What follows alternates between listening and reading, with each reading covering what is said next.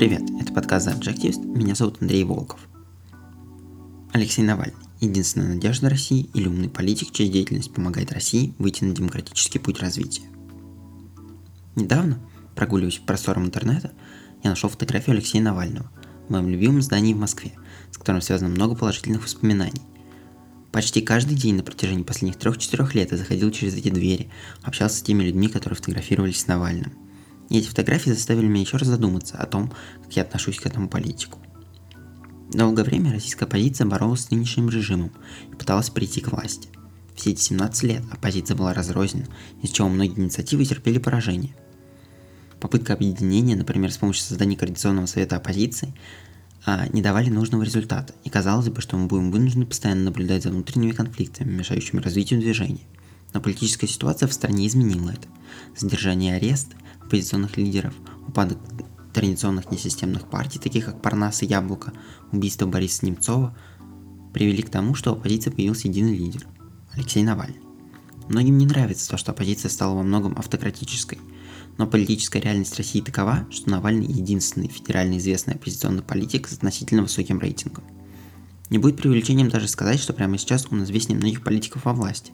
Вместе с Владимиром Путиным, Дмитрием Медведевым, Владимиром Жириновским, Геннадием Зюгановым и Рамзаном Кадыровым является крупным федеральным политиком.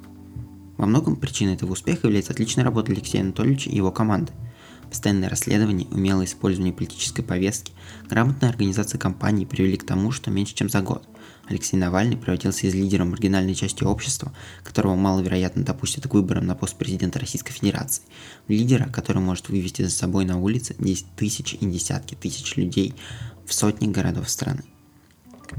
И на открытие штабов которого приходят сотни волонтеров и местных жителей. Алексей Навальный, вероятно, сейчас единственный политик федерального уровня, который открыто и легко говорит с народом. Это изменение впечатляет. Я уважаю Алексея Анатольевича и его команду за их умение использовать ситуацию в свою пользу. Данное качество его команды было заметно еще во время мэрской кампании 2013 года, когда без доступа к телевидению Навальный занял второе место и должен был выходить во второй тур Собянина.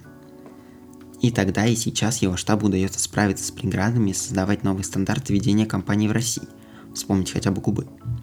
Отмечают многие западные наблюдатели, компания Алексея Навального очень профессионально сделана, и она может легко сравниться с компанией популярного западного политика в демократическом государстве.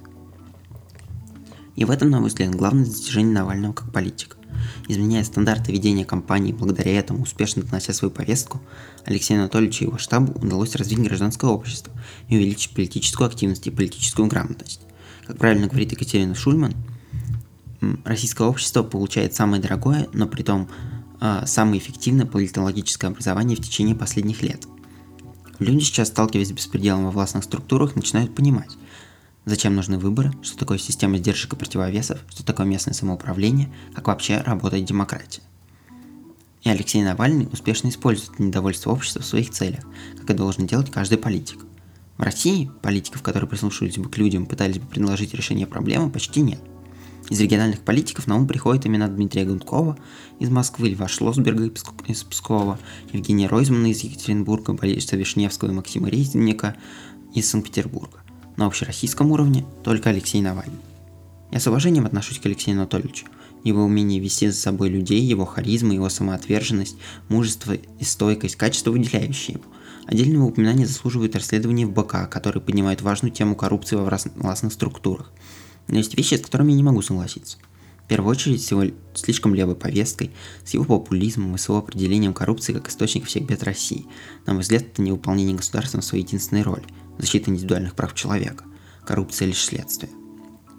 Как у объективиста и либертарианца у меня другие взгляды на эти вопросы, но это не мешает мне уважать и поддерживать деятельность Навального и его штаба – если представить ситуацию, при которой Навальный прямо сейчас является президентом проводит свою политику в соответствии с своей программой, то вероятно бы спорил с ним и был бы против его мер, особенно в сфере государственного регулирования экономики и государственного субсидирования. Я сейчас готов спорить со многими пунктами его программы.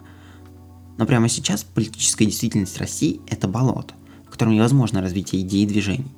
Главная цель оппозиции сейчас должна быть создание гражданского общества, увеличение политической активности и грамотности людей, создание гражданских процедур и институтов.